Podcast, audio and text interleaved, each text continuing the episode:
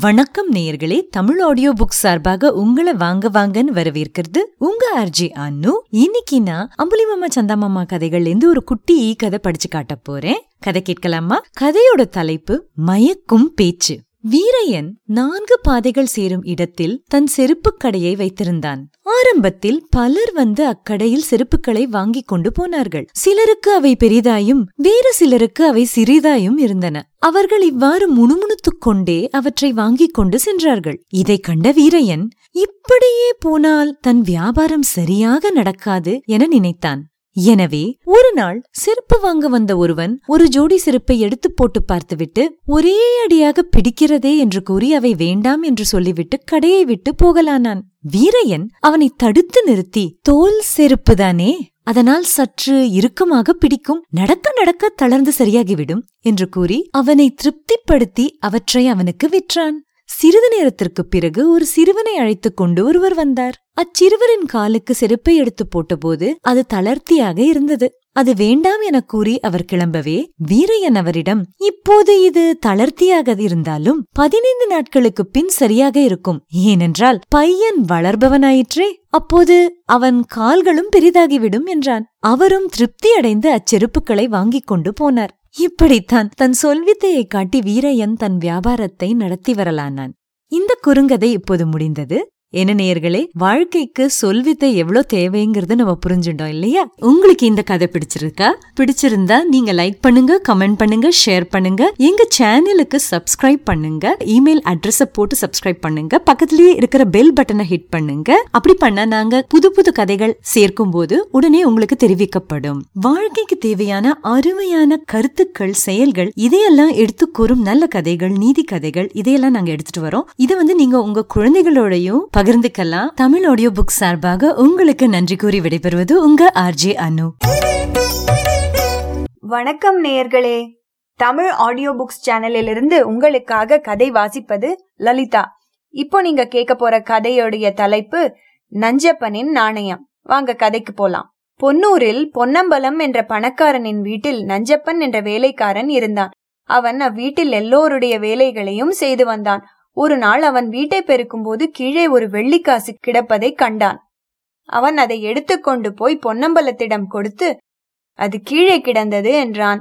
அவரும் அவனது நாணயத்தை பாராட்டி சரி நீயே அதை வைத்துக்கொள் என்றார். சில நாட்கள் ஆயின. ஒரு நாள் பொன்னம்பலத்தின் மகள் தன் வைர மாலையை காணவில்லை என்று தன் தந்தையிடம் கூறினாள். அவர் வீட்டில் உள்ள எல்லா இடங்களிலும் தேடி பார்த்தார். அது கிடைக்கவில்லை. அதன் பிறகு அவர் எல்லா வேலைக்காரர்களிடம் விசாரித்தார். அவர் நஞ்சப்பனிடம் விசாரித்த போது அவன் அந்த மாலை இரண்டு நாட்களுக்கு முன் எனக்கு கிடைத்தது என்றான். அது கேட்டு பொன்னம்பலம் அப்படியானால் ஏன் அன்றே என்னிடம் கொண்டு வந்து கொடுக்கவில்லை? என்று கடுமையாக கேட்டார். நஞ்சப்பனும் அன்று ஒரு வெள்ளிக்காசு கிடைத்த போது அதை உங்களிடம் கொடுத்தேன். நீங்கள் அப்போது அந்த காசை என்னையே வைத்துக் கொள்ள சொன்னீர்கள். நான் இந்த மாலையை உங்களிடம் கொடுத்தாலும் என்னையே தான் வைத்துக் கொள்ள சொல்வீர்கள் என்று நினைத்து அதை நானே வைத்துக் கொண்டு விட்டேன் என்றான். அதை கேட்டு பொன்னம்பலம் கற்சிலை போல ஆனார். கதை முடிந்தது. உங்களுக்கு இந்த கதை பிடிச்சிருந்தா தமிழ் ஆடியோ புக்ஸ் சேனலுக்கு லைக் பண்ணுங்க சப்ஸ்கிரைப் பண்ணுங்க ஷேர் பண்ணுங்க. நன்றி வணக்கம். வணக்கம் நேயர்களே. தமிழ் ஆடியோ புக்ஸ் சேனலில் இன்று உங்களுக்காக ஒரு கதை படிக்கப் போகிறேன். அம்புலி மாமாவில் வந்த கதை. சொன்னதை மறந்தனையா? வாசிப்பது ஸ்ரீதேவி. மேட்டூர் அரசாங்க அலுவலகத்தில் செந்தில் புதிய கணக்கனாகச் சேர்ந்தான். அவன் பக்கத்தில் அமர்ந்து வேலை செய்யும் தருமன் அவனது நண்பனானான். முதல் நாளே அவன் செந்திலிடம் ஜாக்கிரதை இந்த அலுவலகத்தில் உள்ளவர்கள் யாரிடமாவது பணம் இருப்பதை பார்த்துவிட்டால் கடன் கேட்டு வாங்கிக் கொண்டு போய்விடுவார்கள். பிறகு அந்த பணம் திரும்பி வராது என்று எச்சரித்தான். செந்தில் முதல் சம்பளம் வாங்கினான். யாரும் அவனிடம் கடன் கேட்க வரவில்லை. இப்படியாக மூன்று மாதங்கள் கழிந்தன. ஒரு நாள் செந்திலும் தருமனும் கடைக்குப் போய் தமக்கு தேவைப்பட்ட சாமான்களை வாங்கினார்கள். அப்போது தருமன் வாங்கிய சாமான்களில் விலை இருநூற்று ஐம்பது ரூபாய்க்கு வந்துவிட்டது. அவனிடம் இருநூறு ரூபாய்களே இருந்தன. அவன் செந்திலிடம் கடைக்காரருக்கு கொடுக்க ஐம்பது ரூபாய் குறைகிறது. உன்னிடம் இருந்தால் அந்த தொகையை எனக்கு கடனாகக் கொடு. நாளை அலுவலகம் வரும்பொழுது கொடுக்கிறேன். என்றான். செந்திலும் அவனுக்கு ஐம்பது ரூபாயை கொடுத்தான். தருமன் மறுநாளும் ஐம்பது ரூபாயை கொடுக்கவில்லை. பல நாட்களாகியும் அது பற்றி பேசக்கூடவில்லை. புறத்து பார்த்த செந்தில் தருமனிடம் நீ போன மாதம் என்னிடம் கடனாக வாங்கிய ஐம்பது ரூபாயை திருப்பிக் கொடுக்கவில்லையே. எப்போது கொடுக்கப் போகிறாய்? என்று கேட்டான். தருமனும் உன்னை முதல் நாள் பார்த்தபோது நான் சொன்னது உனக்கு நினைவில்லையா? நீ நம் அலுவலகத்தில் உள்ள யாருக்காவது கடன் கொடுத்தால் அது திரும்பி வராது என்றேனே என்றான். செந்தில் திகைத்துப் போனான். நன்றி நேயர்களே இதுவரை நாம் கேட்டு ரசித்தது அம்புலி மாமாவில் வந்த சொன்னதை மறந்தனையா? தமிழ் ஆடியோ புக் சேனலுக்காக கதை வாசித்தது ஸ்ரீதேவி. ரசிச்சிருப்பீங்கன்னு நம்புறேன். பிடிச்சிருந்ததுன்னா கட்டாயம் லைக் பண்ணுங்க ஷேர் பண்ணுங்க சப்ஸ்கிரைப் பண்ணுங்க. மீண்டும் சந்திப்போம். வணக்கம். அம்புலி மாமாவில் வந்த கதை வீர அனுமான். தமிழ் ஆடியோ புக்ஸ் சேனலுக்காக வாசிப்பது மேகலா நாராயணன். ராமர் அயோத்தியை விட்டு வனவாசம் மேற்கொண்டு முழுவதுமாக பதினான்கு வருடங்களையும் கழித்து விட்டார். அவர் அயோத்திக்கு திரும்பி வரும்போது பரத்வாஜ முனிவரின் ஆசிரமத்தில் வந்து தங்கினார். அப்பொழுது பதினான்கு ஆண்டுகள் முடிந்துவிட்டன பரதன் சரியாக பதினான்கு ஆண்டுகள் காத்திருப்பதாக கூறியதை ராமர் எண்ணிக்கொண்டு அந்த முனிவரிடம் சுவாமி பரதனின் ஆட்சி எப்படி உள்ளது? மக்கள் சுகமாக இருக்கிறார்களா? என்று கேட்டார். பரத்வாஜரும் ஆஹா பரதன் காவி தரித்து உனது பாதுகைகளை வைத்து உனது பிரதிநிதியாகத்தான் நாட்டை நன்கு ஆண்டு வருகிறான். நீ எப்போது திரும்பி வரப்போகிறாய் என்று எதிர்பார்த்தவாறே இருக்கிறான். நாட்டு மக்களும் க்ஷேமமாகவே இருக்கிறார்கள் என்றார். ராமரும் அப்படியானால் நான் திரும்பி வரும் தகவலை முன்கூட்டியே அவனுக்கு தெரிவிக்க வேண்டும். இன்றோடு பதினான்கு வருட காலம் முடிவடையப் போகிறது என்றார். பரத்வாஜரும் வேகமாக செல்லக்கூடியவராக பார்த்து அனுப்பு என்றார். ராமரும் அனுமாரை அழைத்து நீங்கள் இப்போதே கிளம்பி போய் நந்தை கிராமத்தில் உள்ள என் சகோதரனிடம் நான் ஊர் திரும்பும் தகவலை கொடுங்கள். வழியில் மலைச்சாதியினர் மன்னனான குகனையும் பார்த்து நான் திரும்பி வருவதை கூறுங்கள் என்றார். ராமர் கூறியதை கேட்டதும் அனுமார் ஆகாய வழியாகவே அயோத்திக்கு கிளம்பிச் சென்றார். முதலில் அவர் சிங்கப்பேரிபுரத்தை அடைந்து வேடுவ மன்னனான குகனை கண்டார். அவனிடம் ராமர் ராவணனை கொன்று சீதையுடனும் வானர வீரர்களுடனும் ராட்சச பிரமுகர்களுடனும் அயோத்திக்கு திரும்பி வந்து கொண்டிருக்கிறார்கள் என்பதை கூறினார். அதை கேட்டதும் குகன் மகிழ்ந்து போனான். அவன் அனுமாரிடம் இப்போதே கிளம்பி போய் நந்தி கிராமத்தில் உள்ள பரதனுக்கு தகவல் கொடுங்கள் என்றான். அனுமாரும் உடனேயே நந்தி கிராமத்திற்கு கிளம்பிச் சென்றார். நந்தி கிராமம் ஒரு முனிவரின் ஆசிரமம் போல அமைதியுடனும் செடி கொடி மரங்கள் நிறைய கொண்டதாகவும் இருந்தது. அங்கிருந்து அயோத்திக்கு இரண்டே நாழிகை நேரத்தில் போய்விடலாம். பரதன் காவி உடை அணிந்து மான் தோலை கட்டிக்கொண்டு ராமரின் பாதுகைகளை அரியாசனத்தில் வைத்து அதன் முன் அமர்ந்திருந்தான். பதினான்கு ஆண்டுகள் முடியப் போகிறதே ராமர் வருகிறாரா என்று பார்த்து கொண்டே இருந்தான். ஹனுமார் பரதனின் முன் போய் நின்று வணங்கி நான் ராமதூதன் ஹனுமான் இப்போது அவர் பரத்வாஜ முனிவரின் ஆசிரமத்தில் தங்கியிருக்கிறார். தாம் வந்து கொண்டிருக்கும் தகவலை முன்கூட்டியே தங்களிடம் அறிவிக்க என்னை அனுப்பியுள்ளார் என்றார். அது கேட்டு பரதன் அப்படியா என் அண்ணா திரும்பி வந்து கொண்டிருக்கிறாரா? சீதாதேவியர் க்ஷேமமா? காட்டில் அவர்களுக்கு எந்தவித கஷ்டமும் ஏற்படவில்லையே? என கேட்டான். அப்போது அனுமார் பரதன் ராமரை சித்திரக்கூட பர்வதத்தில் சந்தித்து திரும்பிய பிறகு நடந்தவற்றையெல்லாம் விவரமாக கூறினார். அது கேட்டு ராமர் க்ஷேமமாக சீதையுடனும் லக்ஷ்மணனுடனும் மற்றும் பல மாவீரர்களுடனும் வருவதை அறிந்து பரதன் உள்ளம் பூரித்து போனான். அவன் உடனேயே தன்னை சுற்றிலும் நின்ற மந்திரிகளிடம் அண்ணா ராமர் வனவாசத்தை முடித்துக்கொண்டு திரும்பி வந்து கொண்டிருக்கிறார். இப்போது பரத்வாஜ முனிவரின் ஆசிரமத்தில் தங்கியிருக்கிறாராம். அவரை வரவேற்க தக்க ஏற்பாடுகளை செய்யுங்கள். தோரணங்களை கட்டி அலங்கார வளைவுகளையும் அமைத்து பாதைகளை செப்பனிட்டு நீர் தெளித்து மலர்களை தூவுங்கள். வாத்தியங்கள் முழங்கட்டும். பாடகர்கள் பாட்டிசைக்க நடன மாதர்கள் நடனம் ஆடட்டும். ராமருக்கு நாம் எல்லோருமாக சேர்ந்து குதூகல வரவேற்பை அளிப்போம். என கூறினான். அந்த ஏற்பாடுகளை எல்லாம் கூடவே இருந்து கவனித்து செய்யும்படி பரதன் தன் தம்பியான சத்ருகுணனை அனுப்பினான். சத்ருகுணனும் நந்தி கிராமத்திலிருந்து அயோத்திக்கு செல்லும் பாதையை செப்பனிட்டு சீராக்கி மலர்களை தூவினான். ஆங்காங்கே தோரணங்களை கட்டினான். அலங்கார வளைவுகள் அமைத்தான். வாசனை திரவியங்களை தெளித்து எங்கும் நறுமணம் கமழச் செய்தான். ராமரை வரவேற்க உற்சாகத்துடன் எல்லோரும் ஏற்பாடுகளை செய்யலானார்கள்.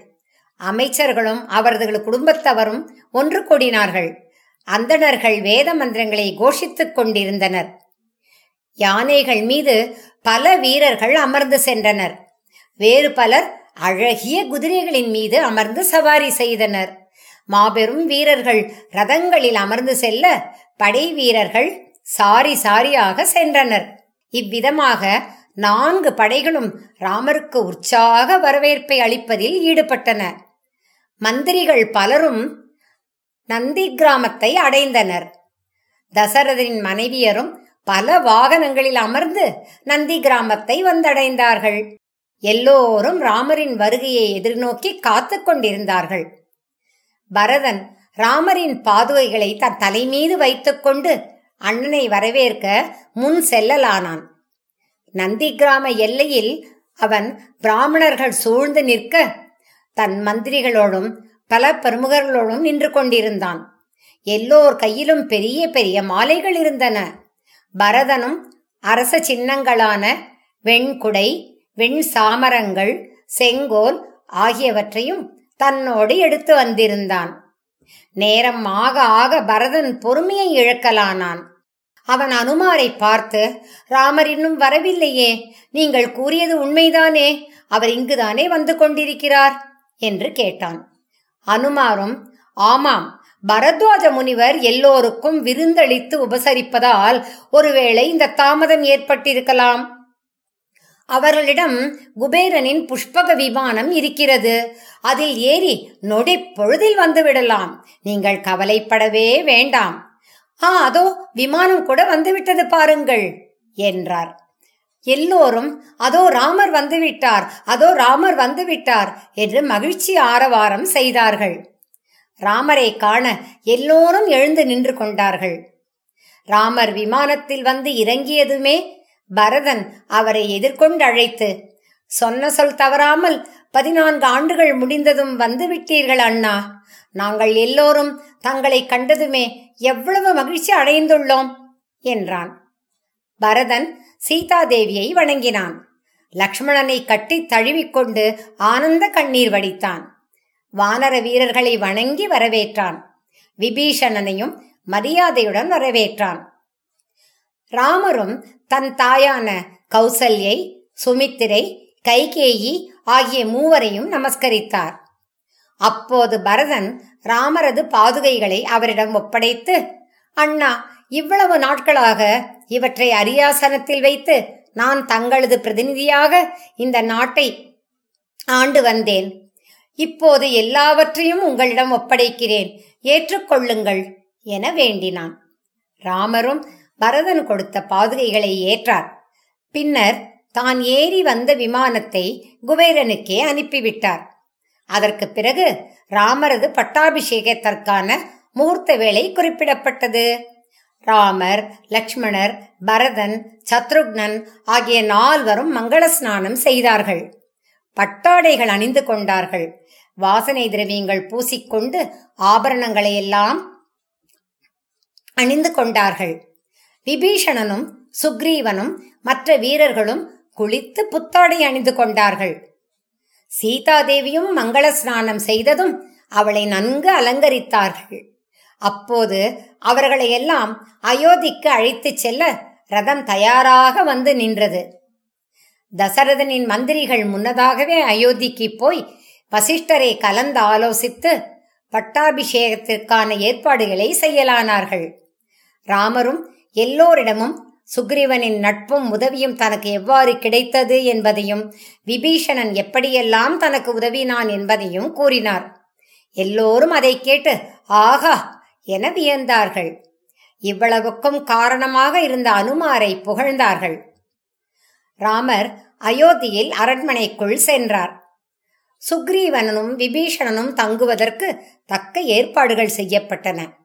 சுக்ரீவனும் நான்கு தங்கக் குடங்களை எடுத்து ஜாம்பவான் ஹனுமான் வேகதர்ஷி ரிஷபன் ஆகிய நான்கு மாவீரர்களை அழைத்து நீங்கள் நால்வரும் ஆளுக்கொரு குடமாக எடுத்துப் போய் நான்கு திசைகளில் உள்ள கடல்களிலிருந்து குடத்தில் நீர் கொண்டு வாருங்கள். ராமரது பட்டாபிஷேகத்திற்கு இது தேவை என்றான். அவர்களும் கடல்களிலிருந்து நீரை கொண்டு வந்தார்கள். பல நதிகளிலிருந்தும் புனித நீர் கொண்டு வரப்பட்டது. அவற்றால் அபிஷேகம் செய்து ராமருக்கு முறைப்படி பட்டாபிஷேகம் நடைபெற்றது. ராமர் நவரத்ன சிம்மாசனத்தில் சீதையுடன் அமர்ந்து கொண்டார். மந்திரிகள் அந்தணர்கள் எல்லோரும் வாழ்த்துக்கள் கூறினார்கள். நகரப் பிரமுகர்களும் ஒவ்வொருவராக தம் வாழ்த்துக்களை கூறியவாறே ராமருக்கு தம் மரியாதையை தெரிவித்துக் கொண்டார்கள். ராமருக்கு சத்ருக்னன் வெண்குடையை பிடித்தான்.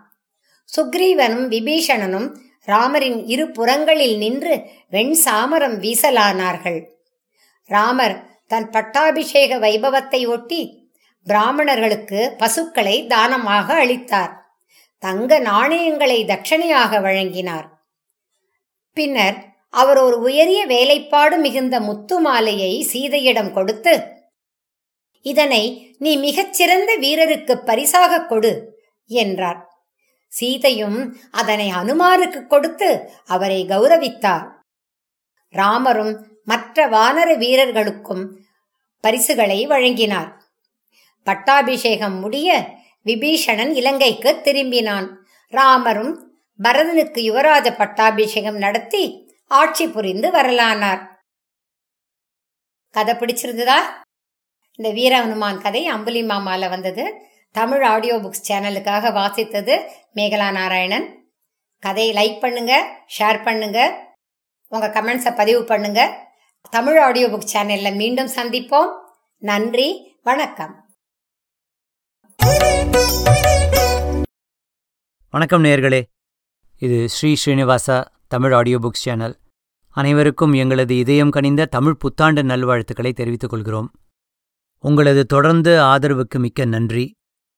நிறைய பேர் லைக் பண்ணியிருக்கீங்க கமெண்ட் பண்ணுறீங்க சப்ஸ்கிரைப் பண்ணியிருக்கீங்க இதெல்லாம் எங்களுக்கு ரொம்ப உற்சாகத்தை அளிக்கிறது பெரிய ஊக்கத்தை அளிக்கிறது. குடும்பத்தினரிடையேயும் தொடர்ந்து நண்பர்களுக்கும் சொல்லுங்கள். இன்னைக்கு நம்ம பார்க்க போகிற கதை அம்பளிமாமா கதை வெட்டுக்கிணறை சட்டென்று. தர்மபுரம் ஜமீன்தாரர் தனக்கு பெயர் வரும்படி பார்த்துக் கொள்வாரே தவிர தம் ஜமீனில் உள்ள மக்களுக்கு நன்மை செய்ய மாட்டார். ஒருமுறை அந்த ஜமீனில் ஒரு கிராமத்தில் தண்ணீர் பஞ்சம் ஏற்படவே ஊரார் ஒன்று கூடி ஜமீன்தாரரிடம் ஒரு கிணறு வெட்டித் தரும்படி வேண்டினார்கள். அவரோ மசியவில்லை. அப்போது முருகன் என்ற அவ்வூர் இளைஞன் ஊராரிடம் பணம் வசூலித்து கிணறு வெட்டலானான். ஆனால் ஆழமாக வெட்டியும் பாறையாகவே இருந்தது. அந்த பாறையை தகர்க்க வேண்டுமானால் நிறைய செலவு செய்ய வேண்டும். அவனுக்கு ஒரு உபாயம் தோன்றியது. ஒரு நாள் இரவு ஒரு டின் மண்ணெண்ணெயை எடுத்துப் போய் வெட்டிய கிணறில் பாறை மீது விட்டான். மறுநாள் அவ்வூரில் கிணறு வெட்டியதில் மண்ணெண்ணெய் வந்ததாகச் செய்தியை பரப்பினான். ஜமீன்தாரர் ஓடோடி வந்தார். கிணற்றில் இறங்கி மண்ணெண்ணெய் கசிந்திருப்பதை பார்த்துவிட்டு உடனே தன் ஆட்களைக் கொண்டு பாறையை தகர்த்து ஆழமாக வெட்டச் சொன்னார்.